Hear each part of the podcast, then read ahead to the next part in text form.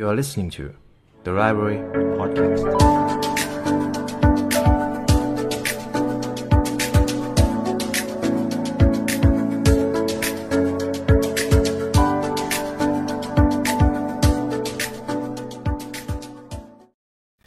นิสัยเล็กๆ ที่อาจทำให้คุณไม่เคารพตัวเอง สวัสดีคุณผู้ฟังกันอีกครั้งนะครับ ผมยินดีต้อนรับเข้าสู่ The Library Podcast ในช่วง The Article ครับ ใน episode นี้ผมอยากมาพูดคุยถึงเรื่องของ การเคารพตัวเอง เท่าที่ผมสังเกตดูผมเชื่อว่าคนที่เขาร่ำรวยคนที่เขาเก่งคนที่เขาอยู่สูงกว่าค่าเฉลี่ยเนี่ยเขาเคารพตัวเองครับ สิ่งแรกที่ผมเข้าใจก็คือ คนที่ไม่เคารพตัวเองมักจะบอกว่าเขามักจะไม่สำเร็จเขามักจะล้มเหลว หรือคนเหล่านั้นอาจจะไม่กล้ามีความฝันด้วยซ้ำผมจึงเห็นความสำคัญว่าจริง ๆ แล้ว การเคารพตัวเอง เป็นจุดเริ่มต้นที่สำคัญมากที่เราจะมาทำความเข้าใจกัน เพราะผมเชื่อมั่นอย่างแรงเลยว่าคนที่เคารพตัวเองเขาจะมีความฝันเขาจะมีเป้าหมาย เขาจะทำในสิ่งที่คนอื่นมองว่าอาจจะเป็นเรื่องที่เป็นไปไม่ได้ หรืออาจจะมองว่าเขาบ้าด้วยซ้ำแต่ผมเห็นเลยว่าคนเหล่านี้ครับเขามีสิ่งหนึ่งที่ชื่อว่าการเคารพตัวเองหรือ self esteem ถ้าพูดถึง self esteem ครับเขาบอกว่ามันเป็นสิ่งที่สร้างได้ เพราะคุณค่าในตัวของคุณไม่ได้ขึ้นอยู่กับความสำเร็จหรือความคาดหวังของใครเลย นอกจากตัวคุณเอง คนเราจะรู้สึกดีกับตัวเองก็ต่อเมื่อมองว่าเราได้ทำอะไรบางอย่างสำเร็จ เมื่อเราทำสำเร็จก็แปลว่าเราเป็นคนเก่ง เรามีความสามารถ เวลาเราทำอะไรไม่สำเร็จ จึงรู้สึกผิดหวังกับตัวเองทำให้พยายามเสริมสร้างความภูมิใจในตัวเองด้วยการพิชิตเป้าหมายที่ตั้งไว้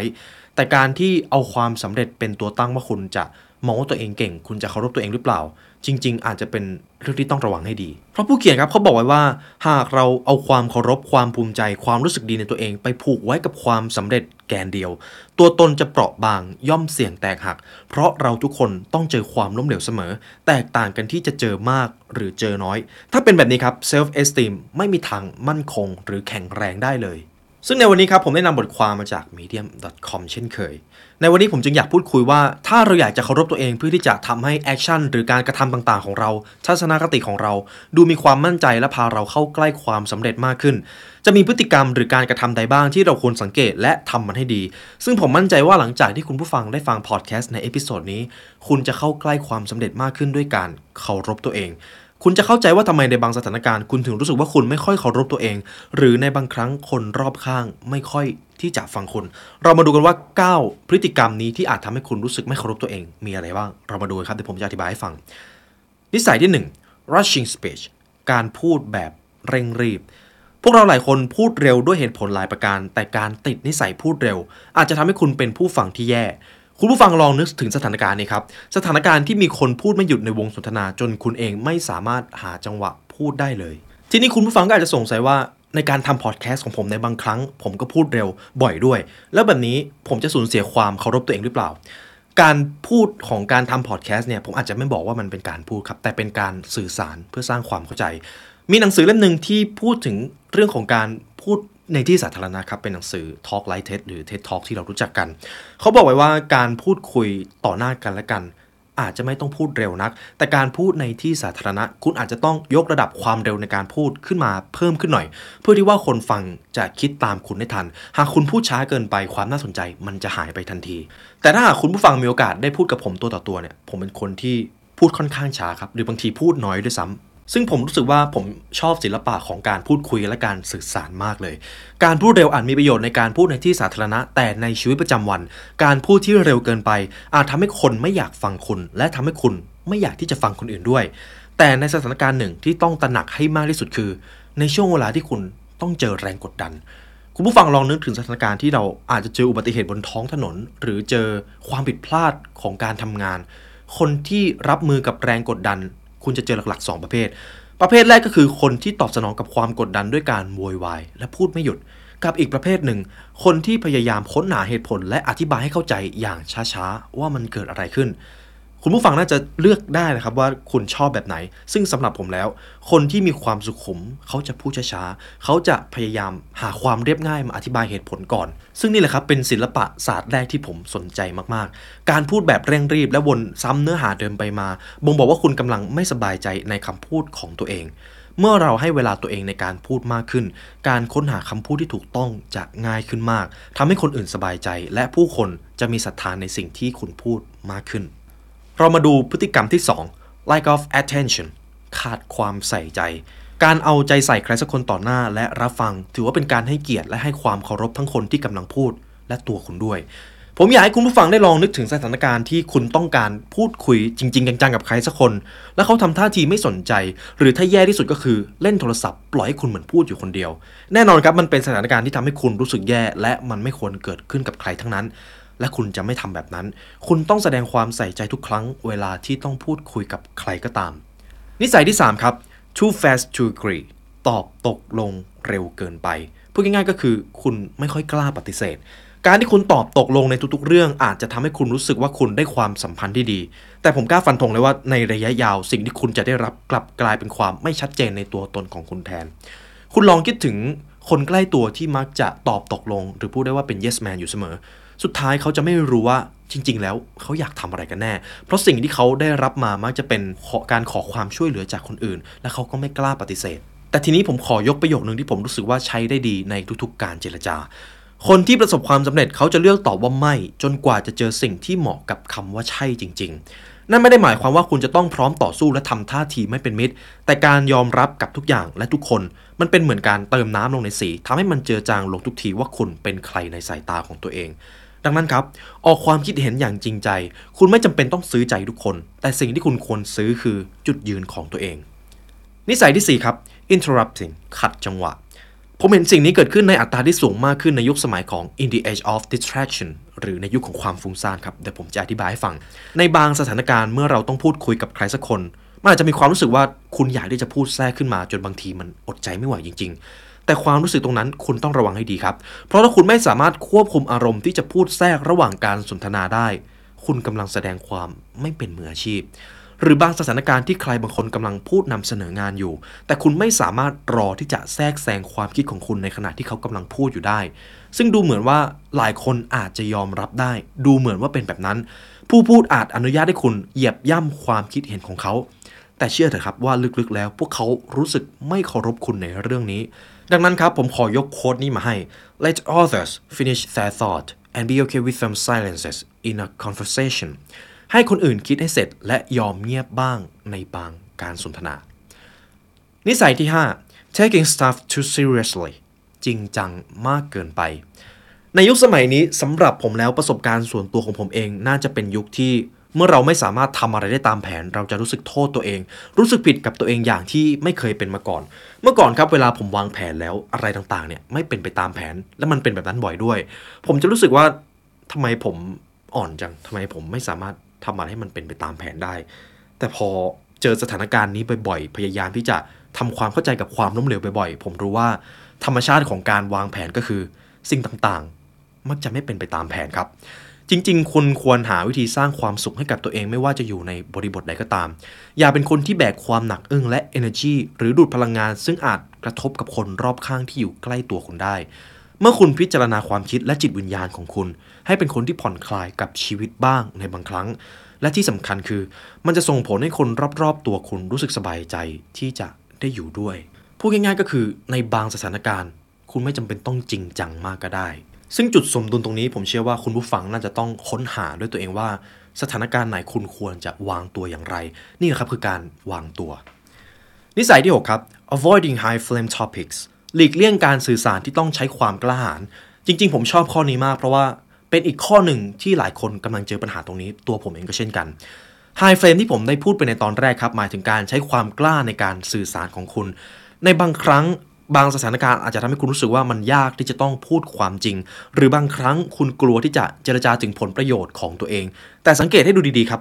ความกลัวเหล่านั้นเป็นความกลัวที่ทำให้คุณไม่พัฒนาไปไหนเสียที คุณผู้ฟังเคยรู้สึกว่าอยากจะขอขึ้นเงินเดือน อยากจะขอเลื่อนขั้น แต่ไม่กล้าพูดก็เลยปล่อยเวลาให้มันผ่านไปเรื่อยๆ แล้วคุณก็ไม่ได้รับผลประโยชน์อะไรเพิ่มขึ้นเลย หรือบางครั้งคุณมีเพื่อนที่ทำนิสัยบางอย่างที่คุณไม่ชอบ แต่คุณไม่กล้าพูด คุณก็เลยปล่อยให้เขาทำอยู่อย่างนั้น แล้วเมื่อคุณทนไม่ไหวจริง ๆ คุณไปพูดกับเขา มันกลายเป็นว่ามันเป็นเรื่องใหญ่กว่าเดิม สู้กับตอนที่คุณกล้าแสดงความคิดเห็นของคุณไปตอนแรก มันอาจจะดูฉลาดกว่าก็ได้ หลายครั้งที่เราจะยกระดับชีวิตตัวเองได้ เราก็ต้องกล้าที่จะพูดหรือแสดงความคิดเห็นของเราออกมา แม้มันจะยากในบางครั้งก็ตาม หรือบางทีมันอาจจะยากมากด้วย เต็มใจที่จะพูดในสิ่งที่คนอื่นอาจหลีกเลี่ยง นี่เป็นสิ่งหนึ่งที่คุณจะต้อง สร้างให้กับตัวเอง สิ่งนี้ครับขึ้นอยู่กับความสัมพันธ์ของคุณกับใครบางคน ในบริบทที่แตกต่างกัน เป็นตัวกำหนดความเหมาะสมของหัวข้อที่คุณจะเลือกพูด อย่าลืมตระหนักอยู่เสมอว่า การสื่อสารนี้อยู่บนพื้นฐานของเหตุผล ไม่ใช่การใช้อารมณ์ หรือพูดได้อีกแง่หนึ่งก็คือ หากคุณต้องการที่จะแสดงจุดยืน หรือแสดงความคิดเห็นออกมา ขอให้แน่ใจว่าคุณไม่ได้ใช้อารมณ์ คุณใช้เหตุผลที่คุณคิดมาอย่างดี นิสัยที่ 7 ครับ devaluing your time คุณไม่ได้ให้ความสำคัญกับเวลาของตัวเอง ผมมีบทเรียนหนังสือจาก Give and Take ของคุณอดัมแกรนด์มาให้คุณผู้ฟังครับ เรารู้กันดีว่าการให้หรือการสร้างคุณค่าให้กับผู้อื่น เป็นสิ่งที่ดี แต่การทำสิ่งเหล่านี้ต้องมีความสมดุล การให้โดยไม่คิดถึงตัวเองเลย แม้แต่น้อยอาจทำให้คุณรู้สึกแย่ในภายหลัง และการให้โดยคิดถึงผลประโยชน์ของตัวเองเป็นหลัก มันก็เป็นปัญหาได้เช่นกันการเป็นผู้ให้เป็นสิ่งที่ดี การทำประโยชน์ให้กับผู้อื่นเป็นสิ่งที่น่าชื่นชม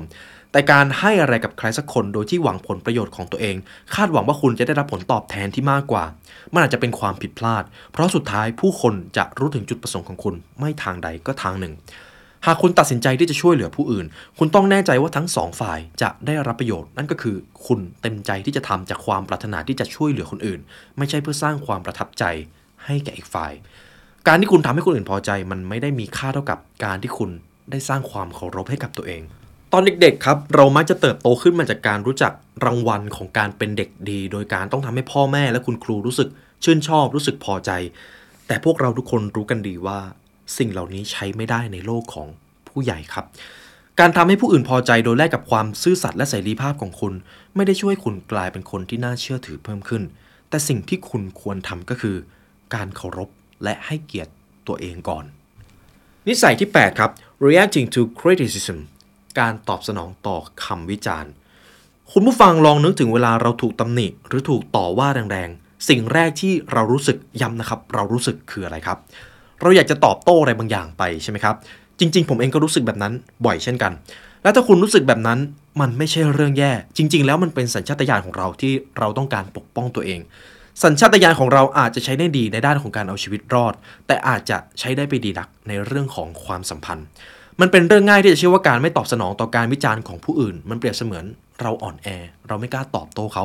แน่นอนว่าถ้ามีคนมาดูหมิ่นเรา เราต้องตอบโต้ กดพวกเขาลง เพื่อที่จะยืนยันความแข็งแกร่งของเรา นี่คือสิ่งที่สัญชาตญาณของเราเชื่อครับ เราจะรับคำวิจารณ์คงต้องแยกแยะคำวิจารณ์ก่อนว่าคำวิจารณ์นั้นเป็นแบบสร้างสรรค์ หรือเป็นแบบทำลายที่พูดแค่ความสนุกปาก ถ้าคุณแยกได้คุณจะเข้าใจถึงจุดประสงค์ของพวกเขา ทีนี้ผมมีบทความหนึ่งจาก Truman Capote ครับเขาเป็นนักเขียนชาวอเมริกันที่ได้เป็นเจ้าของนวนิยายเรื่อง Breakfast at Tiffany's เขาบอกไว้ว่าจริง ๆ ที่เราต้องแข็งแกร่งและเก่งขึ้นเพื่อสู้กับความเห็นทั้งหลาย แต่ว่าสิ่งหนึ่งที่เขาจะยืนยันก็คือ อย่าทำให้ตัวเองแย่ลงด้วยการไปตอบโต้เหล่าคนที่มาวิจารณ์เรา เราอาจจะคิดคำพูดหรือวิธีตอบโต้ต่างๆ ในหัวได้ แต่อย่าได้เขียนหรือพูดมันออกมา สิ่งที่เราสามารถทำออกมาอย่างเป็นรูปธรรมได้ก็คือ เราพัฒนาหรือเก่งขึ้นจากคำวิจารณ์ แต่ได้โปรดอย่าเสียเวลาไปตอบโต้โดยตรง หลายครั้งที่เรารู้สึกว่าเราอยากตอบโต้เราอยากจะเถียงกับเขาเราทำแบบนั้นได้ทั้งวัน แต่เมื่อพอเรายิ่งทำทุกอย่างมันยิ่งดูแย่ลง เวลาของคุณเริ่มหายไปเรื่อยๆ โดยที่ไม่เกิดคุณค่าเลย ดังนั้นครับ ถ้าคุณเจอคำวิจารณ์ใดแล้วรู้สึกว่าไม่พอใจ รู้สึกทำให้คุณแย่ การตอบโต้จะเป็นวิธีสุดท้ายที่คุณจะทำสิ่งแรกที่คุณจะทำก็คือ คุณจะทำความเข้าใจก่อนว่าคำวิจารณ์เหล่านั้นเป็นคำวิจารณ์ที่ผลักดันคุณ หรือฉุดรั้งคุณ นิสัยสุดท้ายครับ relying on outcomes วางใจในผลลัพธ์เพียงอย่างเดียว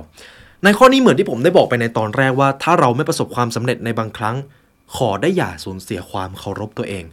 หากเราพึ่งพาผลลัพธ์ที่ประสบความสำเร็จ ก็จะส่งผลเสียต่อพฤติกรรมของเราในขณะนั้นทุกๆ อย่าง เราวางแผนหรือตีกรอบมากจนเกินไปในบางครั้ง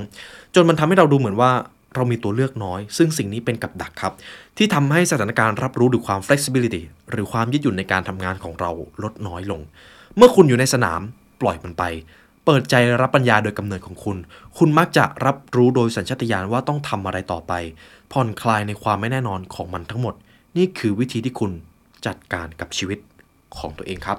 นี่ก็เป็นบทความที่ผมนำมาฝากคุณผู้ฟังนะครับ นิสัยเล็กๆที่อาจทำให้คุณ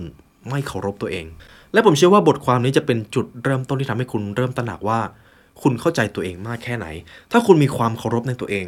คุณจะกล้าฝัน คุณจะกล้าแสดงความคิดเห็น คุณจะกล้ามีจุดยืนเป็นของตัวเอง ซึ่งผมมองว่าเป็นสิ่งที่สำคัญมากสำหรับคนที่อยาก พัฒนาตัวเองครับ และถ้าคุณผู้ฟังชอบพอดแคสต์ใน episode นี้ครับ คุณผู้ฟังสามารถกดไลค์ กดแชร์ กด subscribe เพื่อติดตามการเรียนรู้ใหม่จากช่องนี้ได้ครับ คุณผู้ฟังสามารถซื้อหนังสือได้จาก The Library Shop นะครับ เดี๋ยวผมจะทิ้งลิงก์ไว้ให้ข้างล่างนี้ หนังสือทุกเล่มที่ผมคัดมาในร้านเป็นหนังสือที่คุณควรได้อ่านสักครั้งในชีวิตครับ และในวันนี้ได้เวลาอันสมควรแล้วทีมงาน The Library และผมขอลาไปก่อน ขอให้วันนี้เป็นวันที่ดีของคุณครับ สวัสดีครับ